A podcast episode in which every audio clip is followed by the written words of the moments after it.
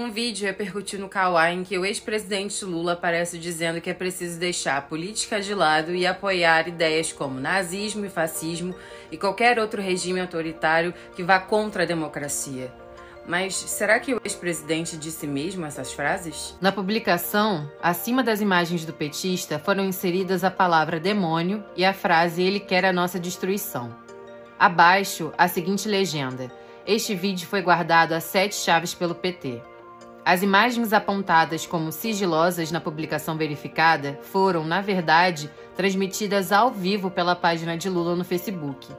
No conteúdo original, que tem pouco mais de 44 minutos, Lula começa a falar aos 21 minutos da gravação e seu discurso dura cerca de 20 minutos. Amplamente compartilhada em 2017, a versão manipulada do vídeo voltou a viralizar duas vezes em época de campanha eleitoral, em 2018 e 2022 e desde então vem sendo desmentida por agências de checagem, inclusive pelo Comprova.